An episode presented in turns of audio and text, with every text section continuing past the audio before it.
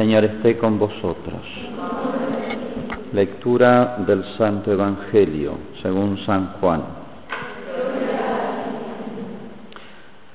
Sí, Dios amó tanto al mundo que entregó a su Hijo único, para que todo el que cree en Él no muera, sino que tenga vida eterna.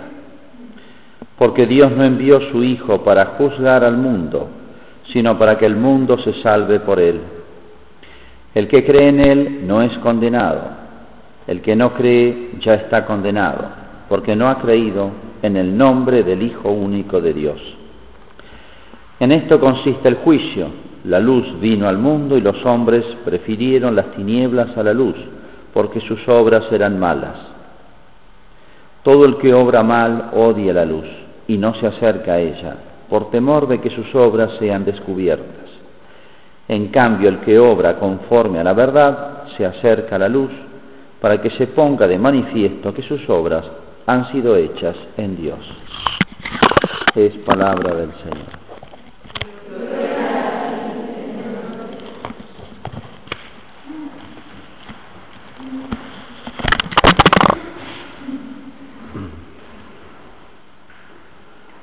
Siguiendo el tema que veníamos comentando sobre las virtudes teologales, hay un, llamémosle, un estado del espíritu, un estado del alma, que en la Sagrada Escritura es definida con un término muy especial, es la parresía, y que no es una virtud, es una palabra que expresa un estado del alma que estrictamente, con anterioridad, en el mundo griego sobre todo, era un estatus social. Y es muy curioso el, término que se usa en la escritura y que pasa muy desapercibido porque en, la en las traducciones cristianas, en las traducciones eh, actuales, al principio se conservaba la palabra cuando se usaba el latín y se entendía, pero en las traducciones nuevas, en las lenguas modernas, la palabra, aunque se use, ya no se entiende qué significa. Hoy parecía no significa nada, salvo para los estudiosos un término técnico. En el mundo griego, en la polis griega, podían, en esa especie de democracia directa, en el foro donde se opinaba públicamente, solo podían hablar con autoridad los ciudadanos, los ciudadanos, no los extranjeros, y los ciudadanos libres, eran las dos condiciones, para hablar y hablar con parresía. Parresía significaba esa especie de libertad esa especie de derecho que tenía un ciudadano de la polis a opinar y definir y hablar con toda libertad, o sea, tenían autoridad para hablar. Curiosamente ese término pasa, como la escritura del Nuevo Testamento está en griego, es muy curioso porque el Nuevo Testamento lo usa solamente para Cristo y después de la Pascua, o mejor dicho, después de Pentecostés, se empieza a aplicar a los apóstoles. Hablaban con parresía. Dice los textos, dice San Pablo, por ejemplo, Cristo nos ha sacado del dominio en las tinieblas y nos ha llevado al reino de su Hijo, al, del Hijo de su amor. Por tanto, ya no sois extranjeros ni forasteros, sino conciudadanos de los santos y familiares de Dios. Entonces, el Nuevo Testamento se presenta como un ingreso, por la gracia, por Cristo, un ingreso en el reino. Lo que antes era la polis para un griego, hoy para un ciudadano cristiano, digamos, del reino de Dios, es el equivalente. Entonces ya no sois extranjeros para el reino de Dios, sino que somos auténticos ciudadanos. En otros lugares se habla de hemos pasado al estado de esclavitud, ya no llamo siervos, sino os llamo hijos, os llamo amigos, os llamo, entramos en otra condición en las relaciones con Dios. Entonces, con toda autoridad los cristianos aplicaron esa palabra que los griegos la remitían al orden político, social, lo remitieron al orden espiritual. Somos libres en Cristo y somos ciudadanos auténticos en Cristo. Y si en ellos era un derecho muy especial de un ciudadano hablar con parecía, en un cristiano toma otras formas análogas. ¿Y qué significa en el cristiano la parecía? Significa dos cosas. esa especie de estado del alma, se lo digo, no es una virtud, es un estado del alma, un estado de madurez del alma, un estado de, de fortaleza del alma, un grado de vida espiritual que de alguna manera depende de todas las virtudes, pero muy especialmente de la vida teologal. Porque la parresía tiene como dos aspectos. La parresía puede este, manifestarse, desarrollarse, expresarse delante de Dios. Y significa esa especie de eh, relación confiada, en ciertos momentos casi atrevida y audaz, respecto a Dios, lo cual supone un gran conocimiento de los misterios de Dios, una compenetración con las cosas de Dios, y ese conocimiento por, con, natural, con naturalidad de las cosas de Dios. Significa una penetración en los misterios muy especial. Por eso decía que es un grado de vida espiritual y especialmente depende de la caridad. Que me hace hablar con autoridad de las cosas divinas, que no es fácil. Por eso los padres de la Iglesia dicen que el ideal del sacerdote, del obispo, es estar tan cercanamente a Dios que puedo hablar con parresía de las cosas de Dios y hablar con parresía a Dios. San Juan de Ávila, por ejemplo, no solamente en los apóstoles, San Pablo constantemente con parresía os hablo, les dice en algunos lugares, obteniendo tal esperanza de la gloria eterna, hablamos con parresía, dice San Pablo. En la escritura siempre se traduce con libertad, con valentía, con coraje. Se usan todos términos que no todos expresan eh, todo el significado de esta palabra. Entonces, estos hasta el siglo XVI por lo menos no se encuentran los autores, San Juan de Ávila dice el obispo o el sacerdote debe tener tal grado de familiaridad con Dios, de familiaridad con Dios, que debe hablarle a Dios con parresía de los pecados de los hombres, como Moisés, que hablaba con Dios como un amigo habla con otro amigo, dice, lo veía cara a cara, dice, hablaba como un amigo habla con otro amigo, esa es la parresía.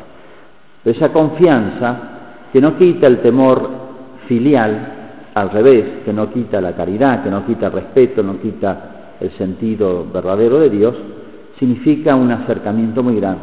Y por ejemplo, en Santa Teresa, esa especie de atrevimiento o esa eh, familiaridad tan española, graciosa a veces, de Santa Teresa en sus diálogos, incluso ante manifestaciones especiales de Dios, ¿no? alguna locución, alguna aparición, eso es justamente esa parresía. Respecto a Dios, entonces, significa una gran comprensión, compenetración de los misterios de Dios, una familiaridad con Dios, que nos hace, sobre todo en la oración, hablarle y yo diría hasta exigirle con parresía. De nuevo, Moisés es una figura muy paradigmática por su cercanía a Dios. Recuerden ustedes cuántas veces Dios quiso, por sus infidelidades, aniquilar al pueblo y Moisés, de alguna manera, le, le imploraba a Dios, pero con una confianza y una fuerza, y cambiaba, por así decir, la opinión de Dios. Esa era la parresía justamente. ¿eh? Por el otro lado decía frente a los hombres, y ha quedado, perdón, en, la oración, el audemos dicere del Padre Nuestro, nos atrevemos a decir Padre Nuestro, que es una de las introducciones del Padre Nuestro, ha quedado eso de uno de los textos eh, de los padres de la Iglesia, ese atrevimiento a decirle con tanta familiaridad como un hijo le habla al Padre. No hay cercanía y familiaridad más grande que esa. Por eso el Audemos Dicere del Padre Nuestro es un resabio, es un texto de un padre de la Iglesia, que sin ninguna duda expresa esa parresía de la que hablaban tanto los antiguos. ¿no? Bueno, respecto a Dios y respecto a los hombres, ya que las virtudes teologales nos arraigan en el cielo, nos arraigan en Dios y nos crean esa familiaridad, en esa nueva polis, el reino de los cielos, con Dios, que es el centro del reino de los cielos. Pero respecto al mundo, no es que nos distancie, yo decía, uno vive como un desterrado, pero nos crea una relación nueva, sobre todo frente a todo aquello que dificulte la obra de un hijo de Dios.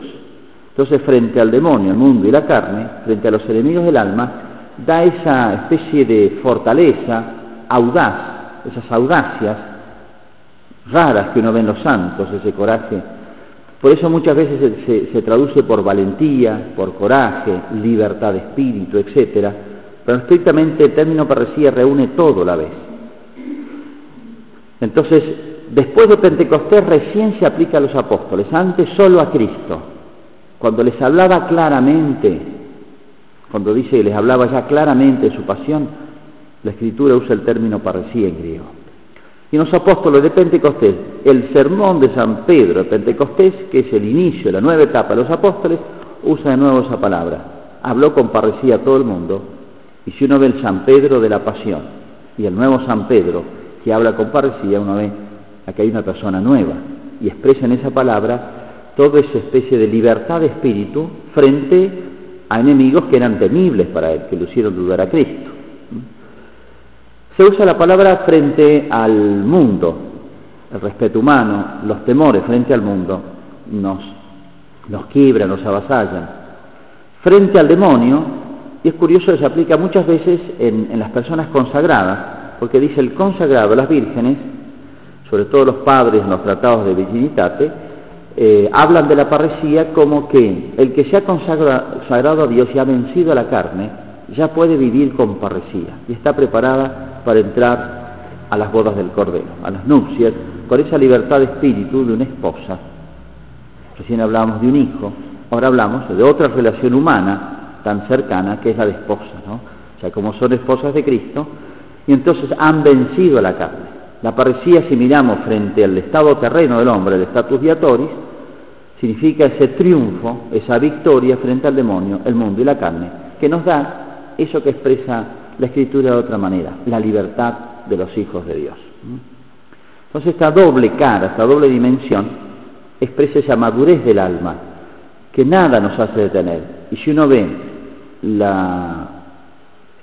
apóstoles, la iglesia primitiva, después de los dramas, después de los temores, después de las dudas, etcétera, de la pasión, porque fueron dudas sobre Cristo incluso, sobre el reino de Cristo, no sabían, ahora iba a instaurar el reino. Cuando uno ve los apóstoles de la iglesia de ese momento y la ve después de Pentecostés, uno ve esa lucidez en las cosas de Dios, esa certeza, esas claridades que les daban esa fuerza extraordinaria con la cual transformaron el mundo.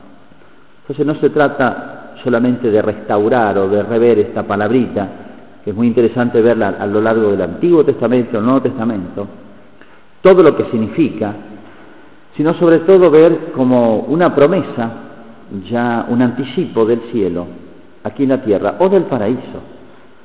Porque los padres de la Iglesia también hacen referencia a que eh, la santidad de alguna manera es un retorno al paraíso y por eso se vinculaba tanto el retorno al paraíso de ese estado de vida consagrada.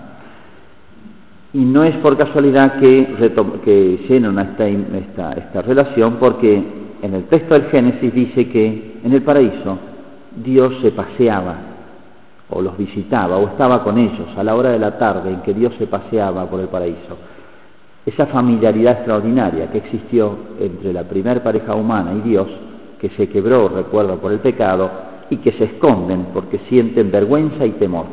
Eso es exactamente lo contrario de la parecía. Es exactamente lo contrario. Por eso el estado de Adán lo definían como un estado de parecía. Y entonces aquella persona que por su crecimiento y su madurez espiritual ha afianzado las virtudes, especialmente las teologales, vive con parecía en esa doble faceta en la cual transcurre nuestra vida aquí en la tierra, de cara a Dios y de cara al mundo.